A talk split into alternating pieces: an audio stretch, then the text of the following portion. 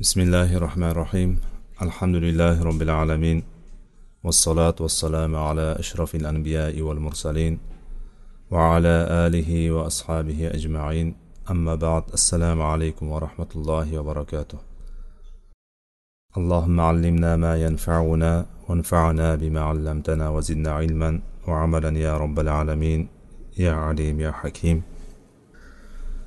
alloh taologa hamdu sanolar bo'lsin mana bugun yana inshaalloh allohni o'zini madadi bilan o'zini tavfiqi bilan riyoz solihin darslarimizni davom ettiramiz. Orada biroz uzilish bo'lib qoldi. Ramazon oyini ham alhamdulillah mana oxiriga yetkazib oldik. Hozir shavvol oyida davom etyapmiz. Alloh taolo ramazonda qilgan ibodatlarimizni o'zi qabul qilsin va keyingi ramazonlarga ham sog' salomat yetib borishligimizni va keyingi ramazonlarni ham chiroyli suratda tutib savoblarni olishlikda alloh taolo barchamizga nasib qilsin. Biz bugungi darsimizda inshaalloh yangi bobni boshlaymiz. O'n beshinchi bob babul muhofazati alal amal. Ya'ni amallarda muhofazakor bo'lishlik ya'ni amallarda bardavom bo'lishlik haqidagi bob ekan. Ya'ni solih amallarda bardavom bo'lishlik haqidagi bob imom navaviy rahimaulloh boblarni shunday bir tartibda joylab chiqqanki har bir bob o'zidan oldingi bobni bevosita davomidek qilib joylangan. Ya'ni biz shu kungacha o'tib kelgan narsalarimizda yaxshi amallarda jiddu jahd qilishlik yaxshi amallarga kirishishlik va uni qo'ymasdan qattiq bel bog'lashlik haqida o'tdik. Undan keyin umr o'tgan sayin inson yoshi katta bo'lib borgan sari yaxshi amallarni ko'paytirishlikka targ'ib haqida gaplashdi undan keyingi bobda. Keyin yaxshi amallarni ko'paytirishga targ'ib bo'lgandan keyin undan oldingi bobdagi yaxshi amallarda jiddiy jahd qilishlik haqidagi boblar o'tilgandan keyin insonda o'z uz o'zidan savol tug'iladiki yaxshi amallar qaysi amallar ekan qanday amallar yaxshi amallar hisoblanadi degan insonda savol tug'iladi. O'sha savolga undan keyingi bob bilan javob berdiki yaxshilik yo'llarini ko'pligi haqida bizga yaxshilik yo'llarini bir qanchasini shariatimizda dinimizda yaxshilik deb atalgan narsani hamma tomonini ko'rsatib berdi. Eng kattasidan tortib eng kichkina biz e'tiborsiz tashlab qo'yadigan e'tiborsiz qaraydigan eng kichkina amallargacha bizga o'sha hadis va sunna hadis va oyatlardan bizga muallif rahimaulloh muxtasar qilib keltirdi. Undan keyin yaxshilik yo'llari ko'p ekan deb turib unga ham bunga ham yoki bu ham yaxshilik bo'lsa kerak deb turib inson o'zini har yoqqa o'tga cho'qqa urishligi mumkinligini hisobga olgan holatda muallif rahimaulloh o'n to'rtinchi bobda ya'ni o'tgan darslarimizdagi o'tgan bobimizdagi ibodatlarda o'rta meyona bo'lishlik haqidagi bobni keltirgandi. Ibodatlarda o'rta meyona bo'lishlik deganimiz bu payg'ambarimiz sollallohu alayhi vasallam bizga tavsiya qilgan omma insonlarga omma musulmonlarga qilishlik qiyin bo'lmagan hamma qo'ldan kela oladigan yoshlik paytida ham katta kishilik paytida ham va qarigan chog'ida ham hamma paytlarga to'g'ri keladigan erkaklari u ayollarga ham to'g'ri keladigan ibodatlarni ushlashlik haqida o'sha ibodatlarga targ'ib qilinganda o'sha ibodatlar o'rta meyonalik edi. Ya'ni o'rtacha o'rta hol bo'lishlik. Ibodatlarda juda qattiq ketib qoladigan bo'lsa inson ertaga qiynalib qolishligi va zerikib qolishligi va o'sha ibodatlarni tark qilib qo'yishligi mumkin ekanligi haqida o'tgan darsimizda gaplashgandik va bevosita endi inson mana shu o'rtacha o'rta meyona ibodatlarni qilyapti deylik o'ziga oson bo'lgan ibodatlarni qilib kelyapti. O'ziga qulay bo'lgan o'ziga nafsiga juda og'ir bo'lmagan ibodatlarni qilib kelyapti. Masalan namozlardagi rotiba sunnatlar. Namozdagi rotiba sunnatlarni biz umuman tark qilmaymiz desak ham bo'laveradi o'zi. Rotiba sunnatlar go'yoki bizga shunaqa bir joylash joylashganki namoz birinchi boshda o'rgatilgan paytda farz namozda masalan bomdodni o'qiydigan bo'lsak bomdodni to'rt rakat deb bilamiz. Ikki rakat sunnat ikki rakat farz deb turib keyin aytiladi. Bomdod to'rt rakat peshin o'n rakat deb turib bilamiz. Lekin aslida bomdod necha rakat deydigan bo'lsa bomdod ikki rakat.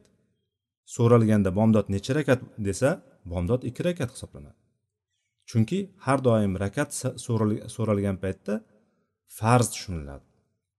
Peshin necha rakat desa peshin to'rt rakat o'n rakat emas. Lekin bizga shunaqa alhamdulillah bizda odat tarzda bo'zlaydigan bo'lsa ham shunchalik darajada yerlashtirilganki shunchalik bizga joylashib o'rnashib ketib qolganki o'sha rotiba sunnatlar ya'ni payg'ambarimiz sollallohu alayhi vasallam doimiy o'qiganlar tark qilmagan sunnatlar hisoblanadi va bu sunnatlar rotiba sunnatlar farz namozlardan oldin va keyin o'qilinadigan va o'sha farz namozini ya'ni farz namoziga tayyorgarlik va farz namozidan davom etishlikka o'xshagan namozlar bular. Ya'ni farz namoziga tayyorgarlik deganimiz inson o'zini farz namozdan oldin namoz o'qishlik bilan farz namoziga o'zini tayyorlaydi.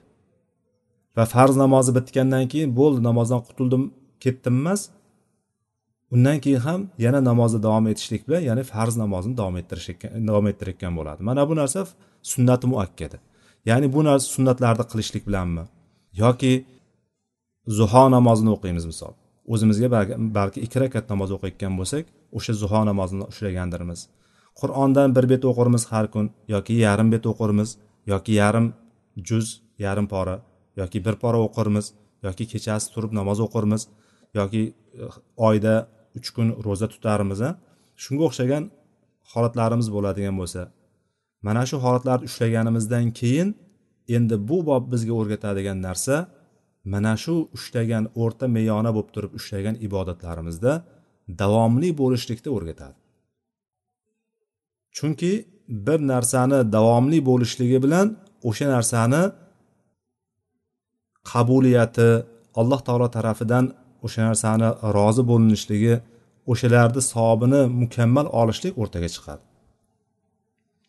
Imom navoiy bu o'rinda bir nechta oyatlar bilan bir nechta hadislarni keltirdi bu bobda alloh taolo aytyaptiki alam ya'ni lillazina amanu an takhsha qulubuhum li zikrillah va ma nazala minal haqq ولا يكونوا كالذين أوتوا الكتاب من قبل فطال عليهم الأمد فقست قلوبهم وكثير منهم فاسقون bu birinchi oyat hadid surasini o'n oltinchi oyati ekan Imom navoiy bu o'ringa mana shu oyatni keltirdi. Ya'ni ma'nosi shundayki iymon keltirganlar uchun iymon keltirgan kishilar uchun zotlar uchun qalblari ollohning zikriga va nozil bo'lgan haq ya'ni qur'onga moyil bo'lishlik vaqti kelmadimi deyapti. Ya'ni o'shanga yurishlik qur'on allohni zikriga kirishishlik qur'onga amal qilishlik qur'onni o'qishlik va unga amal qilishlik vaqti kelmadimi deb. Bu bilan kelmadimi degani vaqti kelib bo'ldiku. Har bir mo'min kishi uchun allohni zikri bilan qalblari allohni zikriga antaxsha qulubuhum ya'ni allohni zikri bilan o'sha yerda qo'rqishlik allohni zikriga xushu qilishlik deb olsak ham bo'ladi. Allohning zikriga qalblari bo'ysunishlik vaqti kelmadimi? Qalblari moyil bo'ladigan vaqt kelmadimi? Mo'minlarni sifati qanday edi? Ularga olloh zikr qilingan paytda allohni zikri bo'lasa olloh eslatiladigan bo'lsa ularni qalblariga qo'rquv tushardi. Qalblari titrab ketadi etlari junjikib ketadi. Va ollohning oyatlari tilovat qilib beriladigan bo'lsa iymonlari ziyoda bo'lib ketadi. Va faqat allohga olgan tavakkul qiladi ular. Mana shunday kishilar mo'minlar bu yerda ham ollohning zikri bilan qalblari qo'rqishlik zamoni kelmadimi deyapti. Va olloh haq bilan nozil qilgan olloh nozil qilgan haq deyapti qur'onga moyil bo'lishlik qur'onga egilishlik qur'onni ushlashlik vaqti kelmadimi? Va qur'onni ushlagandan keyin allohni zikriga mustahkam bo'lib turib qalblar o'shanga moyil bo'lgandan keyin qalblar allohni zikri bilan qo'rqqandan keyin vala yakunu kalladina utul kitaba min qablu fatala alayhimul amadu faqasat qulubuhum. Va ularga yana xuddi shuningdek oldingi utul kitob kitob berilganlar ahli kitoblar ya'ni ahli kitoblar degan paytimizda bani isroil kirib ketadi. Ya'ni yahud nasorolar kiradi buni ichiga. Ahli kitoblar ya'ni oldin bizdan oldin biz ahli kitob deb umumiy aytilgan paytda ahli kitobni ichiga biz ham kiramiz aslida. Ya'ni samoviy kitob tushirilgan xalqlar samoviy kitoblar tushirilgan millatlar bu narsa bular hammasi ahli kitobga kirib ketadi. Lekin bu yerda qur'ondagi ahli kitob deb turib aytilgan paytda mutlaqo yahudiy va nasroniylar tushuniladi. O'sha ahli kitoblarga payg'ambarlari kelgandan so'ng oradagi vaqt uzoq bo'lib ketdi. Fatola alayhimul amad ya'ni oradagi muddat uzaygach faqosat qulubuhum ularni qalblari qotib ketdi. O'shalarga o'xshab qolmaslik vaqti kelmadimi deyapti. Ya'ni biz ham ibodatlarni qilamiz qur'on o'qiymiz hadis o'qiymiz lekin o'rtada agar o'sha narsani tashlab qo'yadigan bo'lsak biroz muddat e'tibor bermasdan qo'yib qo'yadigan bo'lsak xuddi hech narsa yo'qday bo'shliqqa tushganday odam bo'shliqqa tushgan odamday bo'lib qolamiz. Ya'ni bundan ko'rinadiki inson agar iymonini charxlab turmaydigan bo'lsa iymoni o'tmas bo'lib qoladi. Ya'ni iymoni zaiflashib qoladi.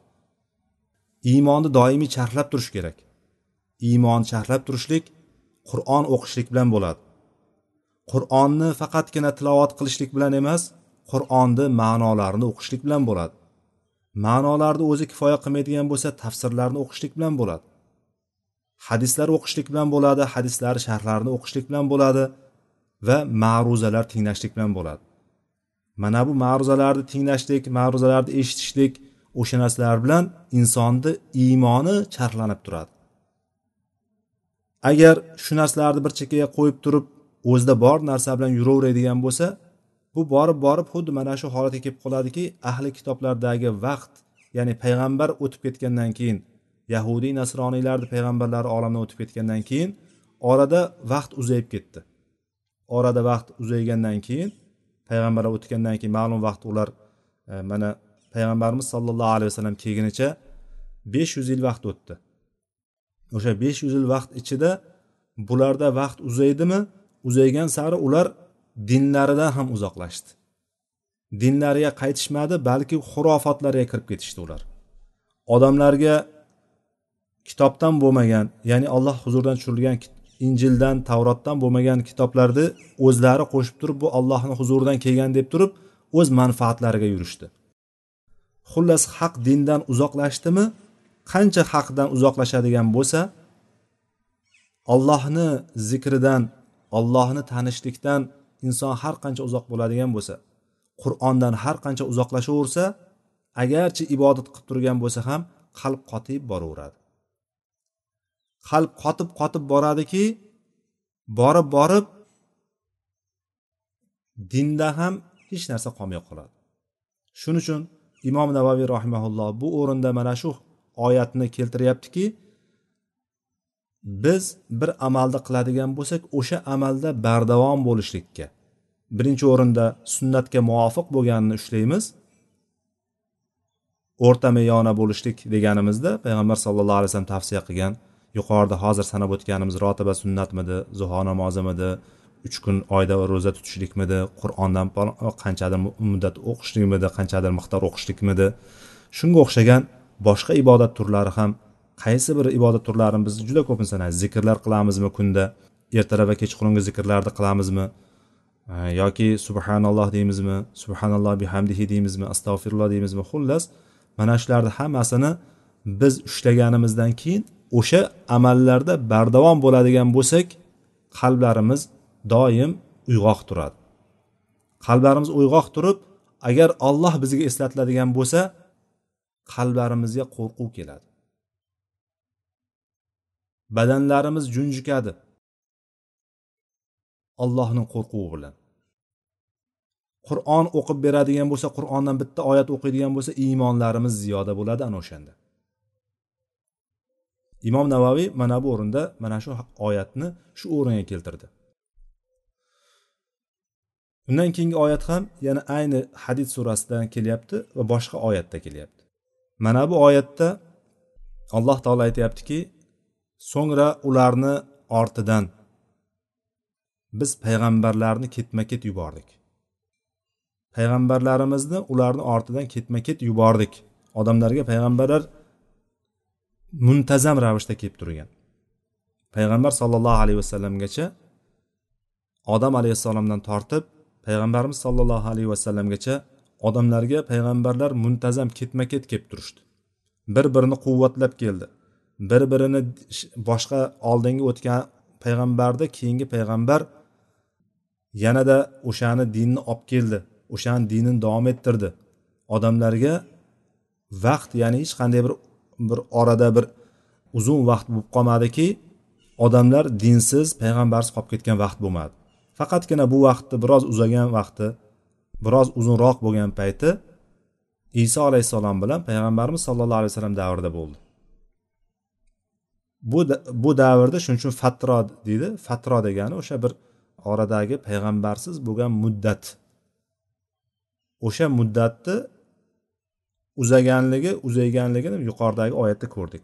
Lekin ungacha payg'ambarlar ketma ket kelib turdi. Va qoffayna bi isa ibn maryama va iso ibn maryamni ham o'sha payg'ambarlarni orqasidan yubordik deyapti. Demak payg'ambarlar tinimsiz muntazam ravishda kelib turdi va o'sha payg'ambarlarni ortidan iso alayhissalom keldi. Va unga va ataynahul injil unga injilni ato qildik.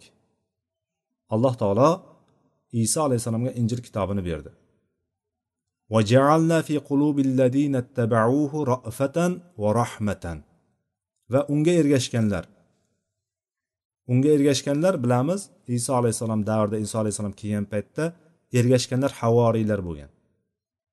Payg'ambarimizga ergashganlarni biz sahobalar deydigan bo'lsak iso alayhissalomga ergashgan u kishini yonida turgan hamrohlarini havoriylar deymiz va juda ozchilik bo'lgan ular ham va o'sha unga ergashganlarning qalblariga ya'ni iso alayhissalomga ergashganlarni qalblariga mehribonlik va rahm shafqatni paydo qildik deyapti alloh taolo. Rofatan va rahmatan. Ularni qalblariga alloh taolo mehribonlikni rahm shafqatni paydo qilib qo'ydi. Keyinchalik esa ular nima qildi? Va rohbaniyatan ibtadauha ma katabnaha alayhim. Ular rohiblikni o'zlariga rohiblik rohiblikni o'zlari chiqarib oldi buni paydo qilib oldi.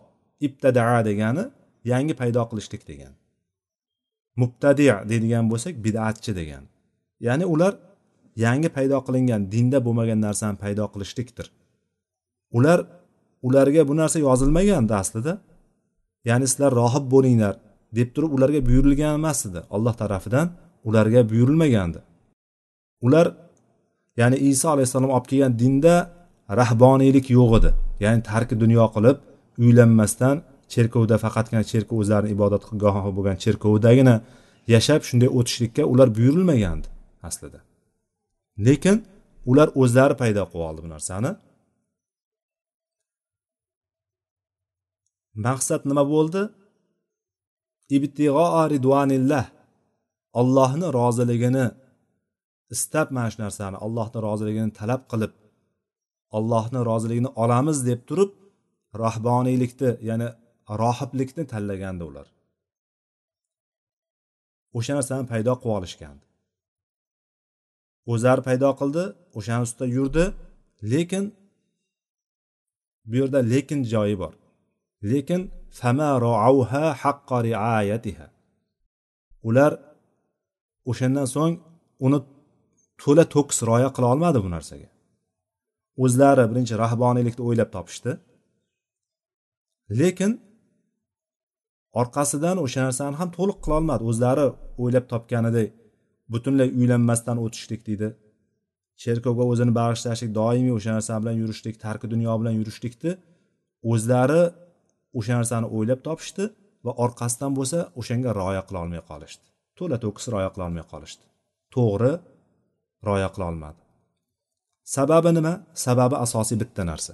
Birinchi o'rinda amallarni solih amallarni qabul bo'lishligini ikkita sharti bor deb turib har doim ta'kidlab kelyapmiz birinchisi ixlos bo'lishligi. Bularda ixlos bor edi. O'zlari paydo qildida ibtig'oa ridvanillah bo'ldi. Ularni o'sha narsani o'ylab topganligini asosiy sababi ollohni roziligini istab qildi bu narsani allohni roziliginigina istab qilingan narsa ixlos hisoblanadi. Bularda ixlos topildi. Lekin ikkinchi sharti topilmadi. Ikkinchi sharti shariatga muvofiq bo'lishligi kerak. Edi payg'ambar olib kelgan narsaga muvofiq bo'lishligi kerak. Edi ularni iso alayhissalom olib kelgan dinga teskari bo'lganligini oyat aytib turibdiki ibtadauha ma katabnaha alayhim. Biz ularga uni yozmagan rohiblikni ular o'zlariga nima qilib oldi? Paydo qilib olishdi. O'zlari o'ylab topib olishdi. Chiqarib oldilar o'sha narsani o'zlariga. Mana shuning uchun ular chiqarib oldida chiqarib olganligi uchun ular bu narsani chiqarib olgandan keyin ham oxiriga yetkaza olmadi. Bitta narsani qilgandan keyin insonda bizda sal qo'polroq so'z bo'ladigan bo'lsam tuturuq degan narsa bor. Insonda tuturug'i bo'lishlik kerak deydi. Insonda to'xtami bo'lishlik kerak deydi. Bitta narsani qilsa o'shanda davom etishlik kerak deydi. Ya'ni bular o'sha narsani o'ylab topdida oxiriga yetkazolmadi qilolmadi mana shu yerda alloh taoloni bularga itob bilan bularga aytayotgan gapi ular o'sha narsani qilib olishdi mayli. Qilib olgandan keyin o'shani ham to'la to'kis qilolmadi rioya qilolmadi deyapti demak bobga imom navoiy buni bu oyatni bu bobga keltirishlik bu o'ringa keltirishligini asosiy sababi bitta amalni qilgandan keyin bir amalni qilgandan keyin albatta biz amalni qur'on va sunnatga muvofiq bo'lishligi ixlos va shariatimizga muvofiq bo'lishligi deb oldik. O'sha amalni qilgandan keyin albatta biz u amalni qilayotganimizda allohni roziligini olishlik uchun qilamiz albatta. Mana shu amalni qilgandan keyin o'shanga rioya qilishligimiz kerak ekanligi kelib chiqyapti. Bular bitta amalni qildida allohni roziligi deb turib lekin o'shanga to'la to'kis amal qila olmadi rioya qila olmadi.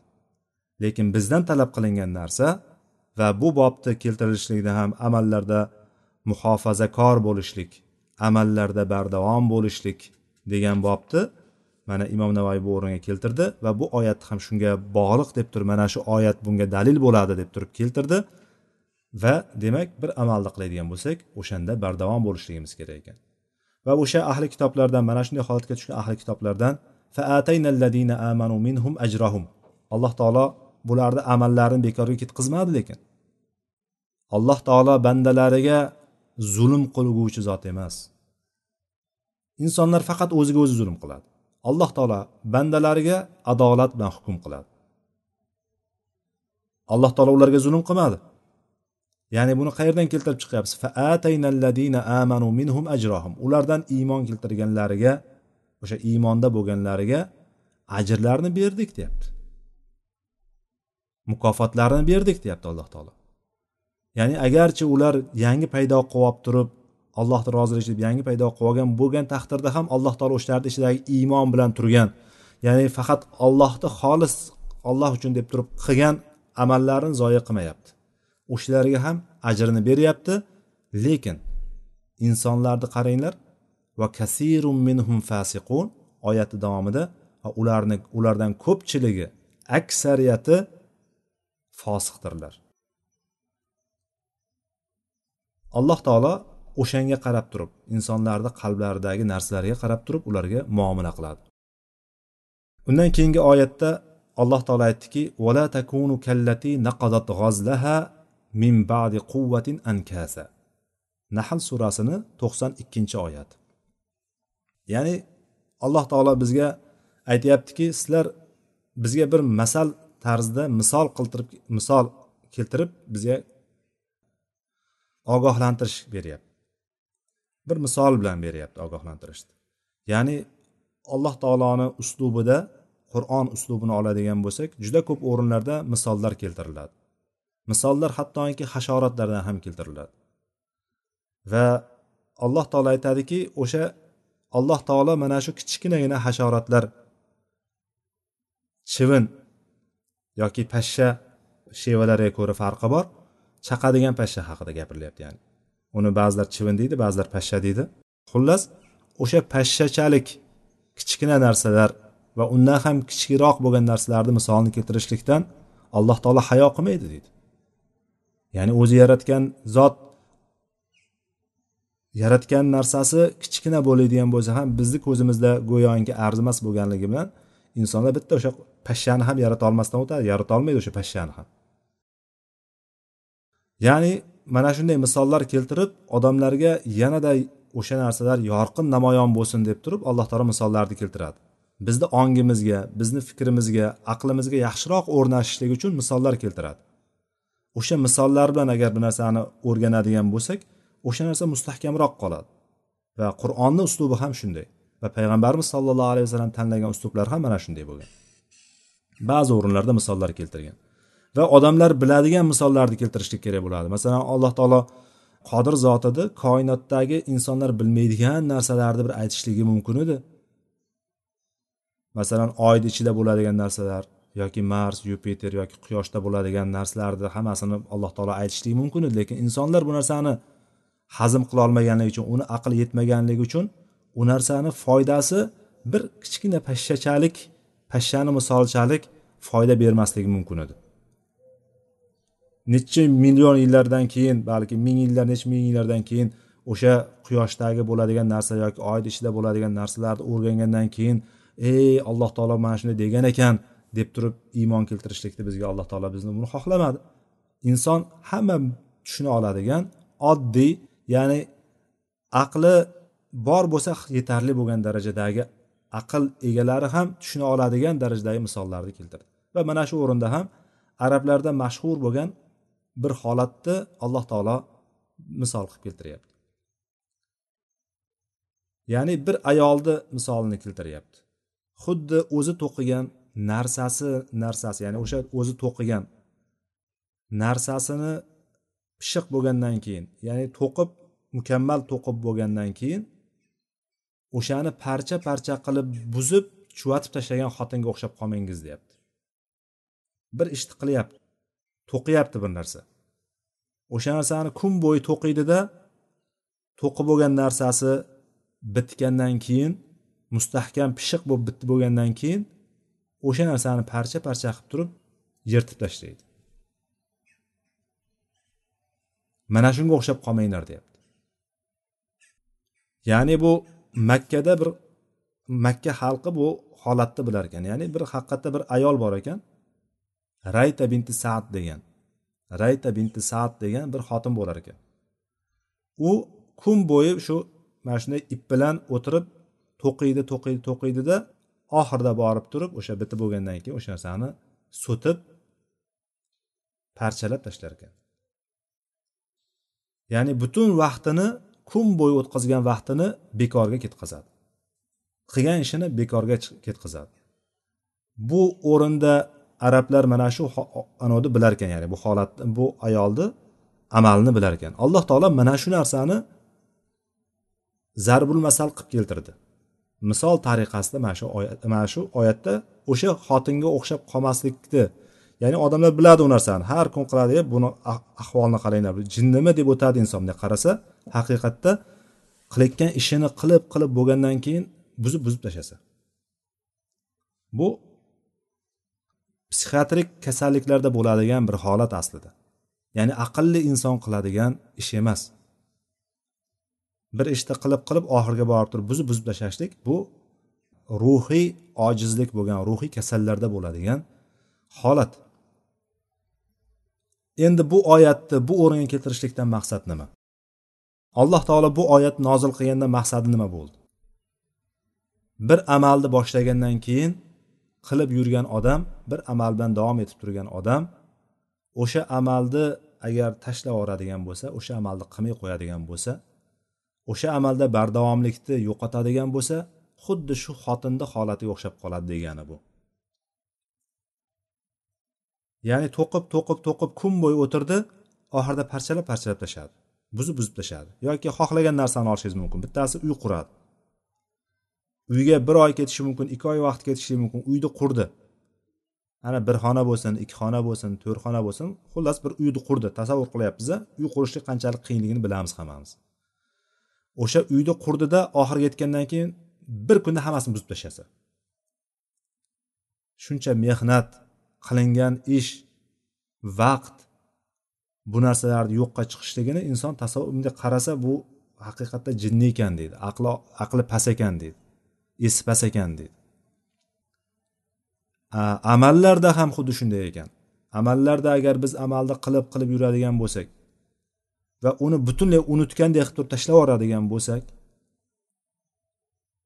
bu narsa bizga nima bo'lar ekan? Xuddi yasab turib buzib tashlagan odamga o'xshaymiz ekan.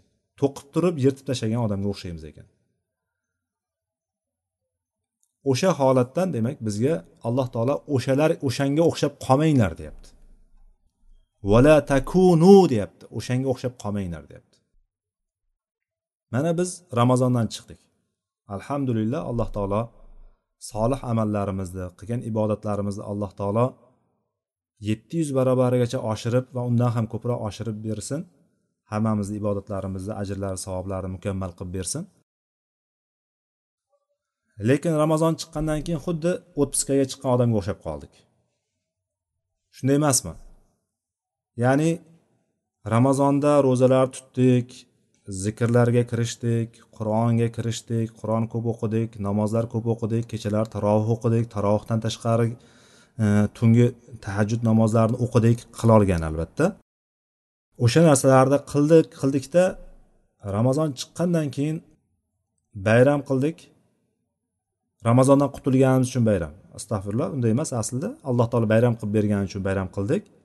Lekin bor odamlar o'shandan qutulgani uchun bayram qiladigan odamlar bor ramazondan qutulgani uchun. Xullas ramazon chiqqandan keyin xuddi ishdan bo'shagan odamga o'xshab qoldik. Bizda har doimgi ishimiz bor edi.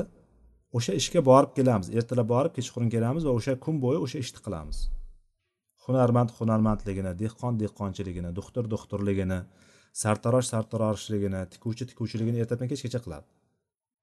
Endi ramazon chiqdiki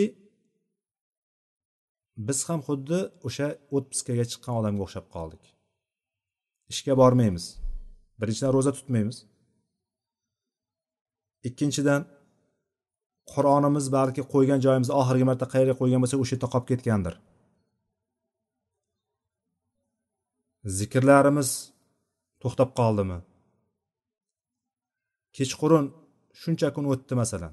Mana shu kungacha bugun mana o'ninchi shavvol o'ninchi yoki o'n birinchi shavvol deb oladigan bo'lsak o'n kun o'tibdi mana. Ramazon tugaganiga o'n kun o'tgan bo'lsa qani shu o'n kunni ichida kechqurun farz namozlardan tashqari o'qiydigan har doimgi rotiba sunnatlarimizdan tashqari qaysi birimiz ikki rakat qo'shimcha namoz o'qiy oldik ya'ni ikki rakat nafl namoz o'qiy oldik. O'zimizga savol beraylikchi o'zimiz qaysi holatda ekanligimizga o'zimiz o'zimiz baho beraylik. Va agar bizni nuqsonimiz bo'ladigan bo'lsa qur'onimiz qo'ygan joyimizda qolib ketgan bo'lsa kechqurun hech bo'lmasam bir ikki rakat ortiqcha namoz o'qimagan bo'lsak oldin besh yuzta mingtalab zikr qilayotgan bo'lsak hozir agar yuzta ham zikr qilmayotgan bo'lsak demak bu bizni nuqsonimiz bo'ladi. Va bizni holatimiz shunga o'xshab qoladiki vala takunu kallati naqadat g'azlaha min ba'di quvvatin ankasa oyatiga tushib qoladi. Shuning uchun ramazonni ramazondagi amallarda qabul bo'lganligini bitta ko'rsatkichi bitta belgisi ramazondan keyin ham ramazonda olgan malakani solih amallarga o'rgangan jismimizni ruhiyatimizni qolgan oylarda ham davom ettirishlik bilan bo'ladi deydi. O'sha davom etib turgan bo'lsa bilaylikki demak ramazondan bir manfaat bilan chiqibmiz.